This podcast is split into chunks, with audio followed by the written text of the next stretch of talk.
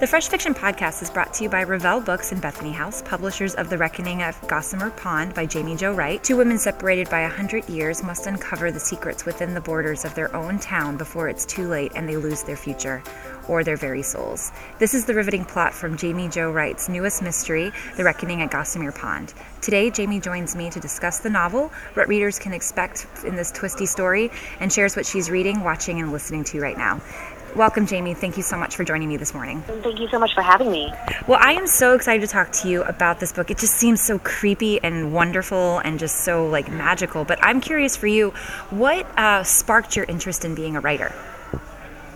I've always had an overact, overactive imagination, and as young as I, I mean, as long as I can remember, when I was really young, I started reading. I believe I was four when I started reading, Wow. and um, yeah, so I was books were always in my hand. I always tried to get away from chores so I could read a book. Nancy Drew pretty much formulated um, my love for mysteries and Trixie Belden and Boxcar Children and all those fun kids classics. Did you learn because your parents were teaching you, or did you learn that in school? Um, my parents said I learned by watching my brother read his homework out loud. Really? Um, and they didn't realize I was reading until one night some, some company was over and my mom's friend said, Is Jamie reading? And apparently I was in the corner with a book reading out loud just like my brother did. And that was how they found out. Well, as a kid, I was always into mysteries, always. So anything with a mystery attached to it was definitely my go-to. Um, either that or horse books. You know, the Misty of Chincoteague was like the best. Yep. Um, and as I grew older, I really got into historicals, historical romances. Started reading Janette Oke and Tracie Peterson, and then my love just kind of, you know, started merging the two in my mind. Like, what would happen if we merged history and mystery, and and and then it matched present day. So that's kind of how I ended up where I am now. Do you remember um, the first book you ever wrote? The first book I ever wrote, yes, I wrote a novel when I was 13, Mm-hmm.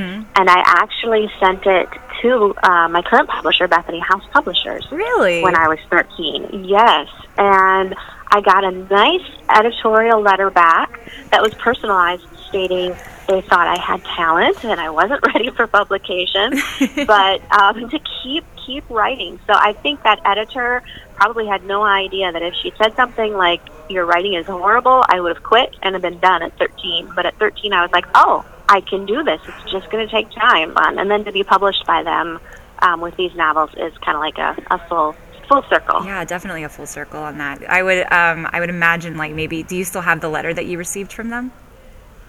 I don't. I was looking for it the other night actually, and I, I can't find it anywhere. So I think it's disappeared. So, when you went from um, just being a lover of the written word to actually writing yourself, you know, 13, but then also did, did you study that in college or was that something that you kind of stumbled upon later?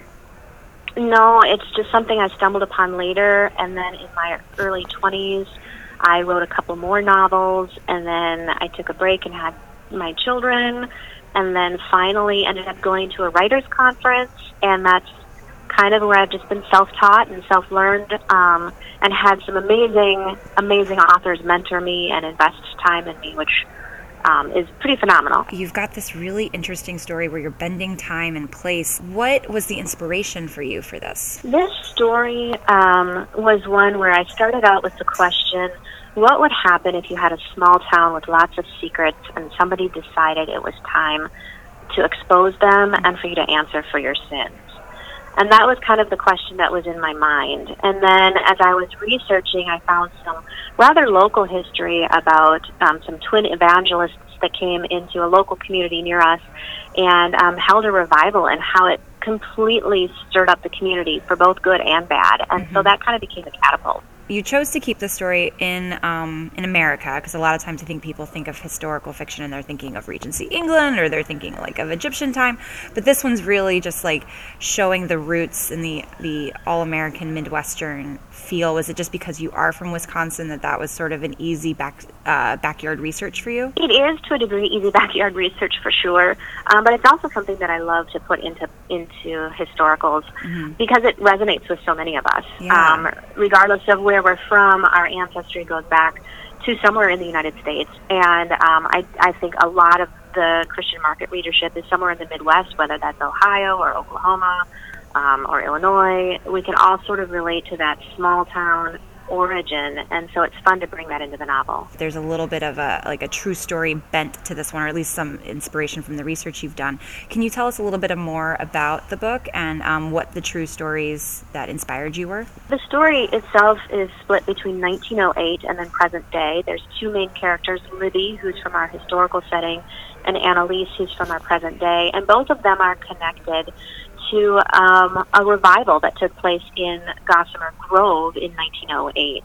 And the revival um, is centered around two twin brothers that come to town and are fairly dogmatic in their preaching and a little bit of uh, the daredevils that kind of shake their fingers at people and, and encourage them to come at them. Mm-hmm. And so the town's not real receptive to that. Um, and then in the midst of all of that, people um, start dying.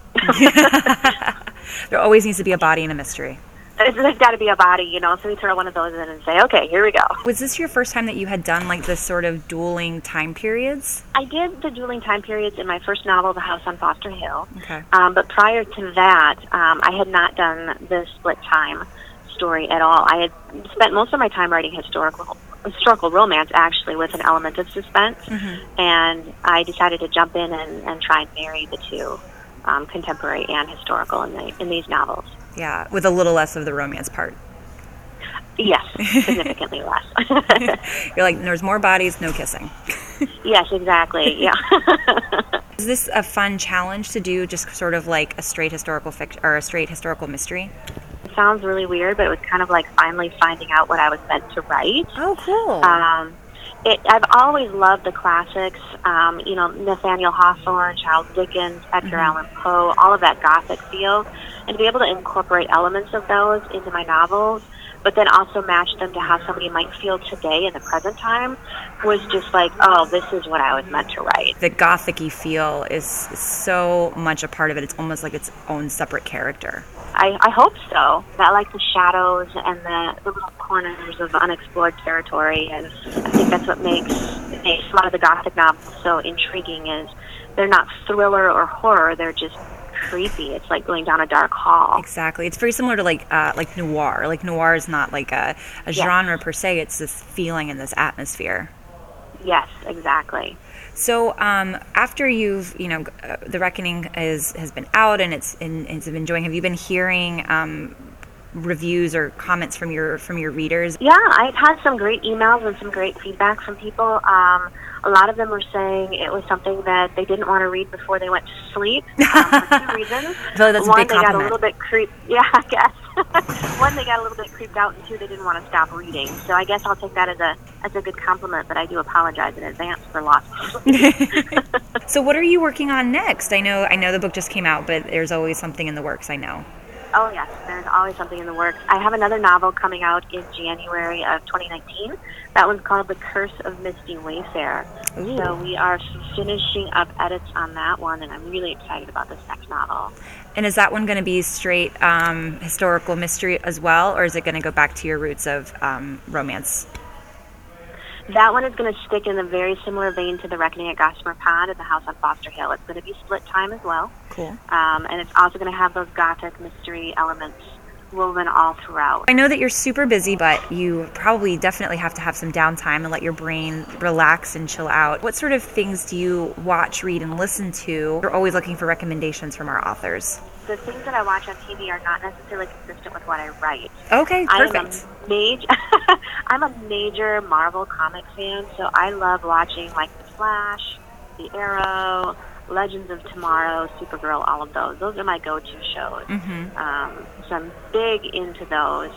Um, and as far as what I like to read, it's a little bit of everything. Like I said, the classics are great. Um, I do like to revert back to my roots of historical romance and read a good Tracie Peterson. Um, right now, I'm actually reading um, Murder at the Flamingo by Rachel McMillan. Um, mm-hmm. She's a good friend of mine, and that's just a really great novel, too. So, a little bit of everything.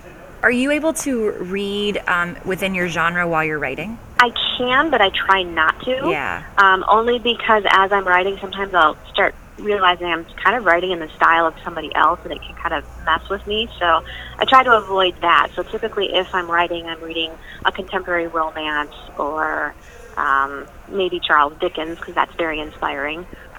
I mean, it's gothic to the max, in my opinion. Exactly. Exactly. I guess it's yeah. Victorian gothic, but still. Right. A little. A little bit of Miss Havisham doesn't hurt anybody. So. Absolutely. Oh, it's my favorite. So, uh, do you have any? Is there any genre that you have? Because you know, staying with historical, either romance or mystery, have you, and a little bit of contemporary, have you had any interest in maybe doing a different genre in the future? You know, I thought it would be fun to write something. It sounds horrible, but something a little bit more on the lines of thriller, like almost scarier, Mm-hmm. um, and really let my imagination go. But then sometimes I'm like, oh, that's a little dark, so maybe I'll avoid that. I was gonna say, would you ever get scared yourself while you're writing it? I imagine that's what I always think would happen to me if I tried to do that. Honestly, it's only happened once, and it was just recently because I was home alone and it was dark. And right as I wrote this really creepy spot in the story, a door slammed. I think it was the wind, but it was enough to send me over the back of the couch. so, You're like, I'm not doing this anymore. Something is telling me I'm taking a I'm break. like, I, I'm going to turn on a I'm going to turn on a sitcom right now. I think in the end I didn't turn on anything because I was like, well, this feeling is something I should really put into this scene. So I allowed myself to be scared, and I Oh. tried to I tried to put that into the heroine. So hopefully that comes out. That is so cool. I mean, that's perfect. That's like what they always say, you know, lean into the fear and then it's not as scary for yourself. Uh, Jamie, our time is almost up. This was such a great chat, but I'm curious, how can readers uh, stay in touch with you and find out more about you? Oh yeah, if they want to go to jaimewrightbooks.com, that's my website. My first name is spelled J A I M E, um, and Wright with a W. Um, they can go there and they can find all my social media links. I'm on Facebook primarily on my author page, uh, which is also um, Jamie Jo Wright on Facebook. You can find me there, and I'm interacting daily with everyone. So I love interacting with readers. Yeah, I think that that's probably one of the best parts about you know the the writing industry now is that you have this opportunity to stay so close and in touch with your readers. Oh, for sure. Yep. Yeah, there and there sometimes they'll catch you on things that you don't even see yourself. Exactly, exactly. They'll be like, "Oh, well, what about this scene?" I'm like, "You know, that's a really good question." You're like, what about that scene? I'll have to figure that out. Yeah, I should have thought of that. No. Well, Jamie, thank you so much. And um, like she said, you can find uh, The Reckoning at Gossamer Par- Pond, anywhere books are sold. You can also find more information about the books at freshfiction.com. And Jamie, this has been such a pleasure. I'm so happy I had a chance to chat with you today. Thank you so much for having me. It was so much fun. I'd like to extend my thanks again to Jamie Jo Wright for joining me today. You can find The Reckoning at Gossamer Pond anywhere books are sold. Thank you also to Revell Books and Bethany House for their continued support of the podcast. Make sure you stop by freshfiction.com to find out more about Jamie Jo Wright and other Revell Books and Bethany House authors. Until next time, happy reading! Hey guys, it's Gwen. If you love what you hear, there are a few ways you can help us during season two. First, don't forget to subscribe to the Fresh Fiction Podcast on iTunes, Stitcher, and Google Podcasts, or any of your other favorite podcast apps. Rating, reviewing, and sharing the podcast with your friends helps us out more than you'll ever know. Sharing is caring, as they say. You can also find me on Twitter and Instagram as Real Vixen.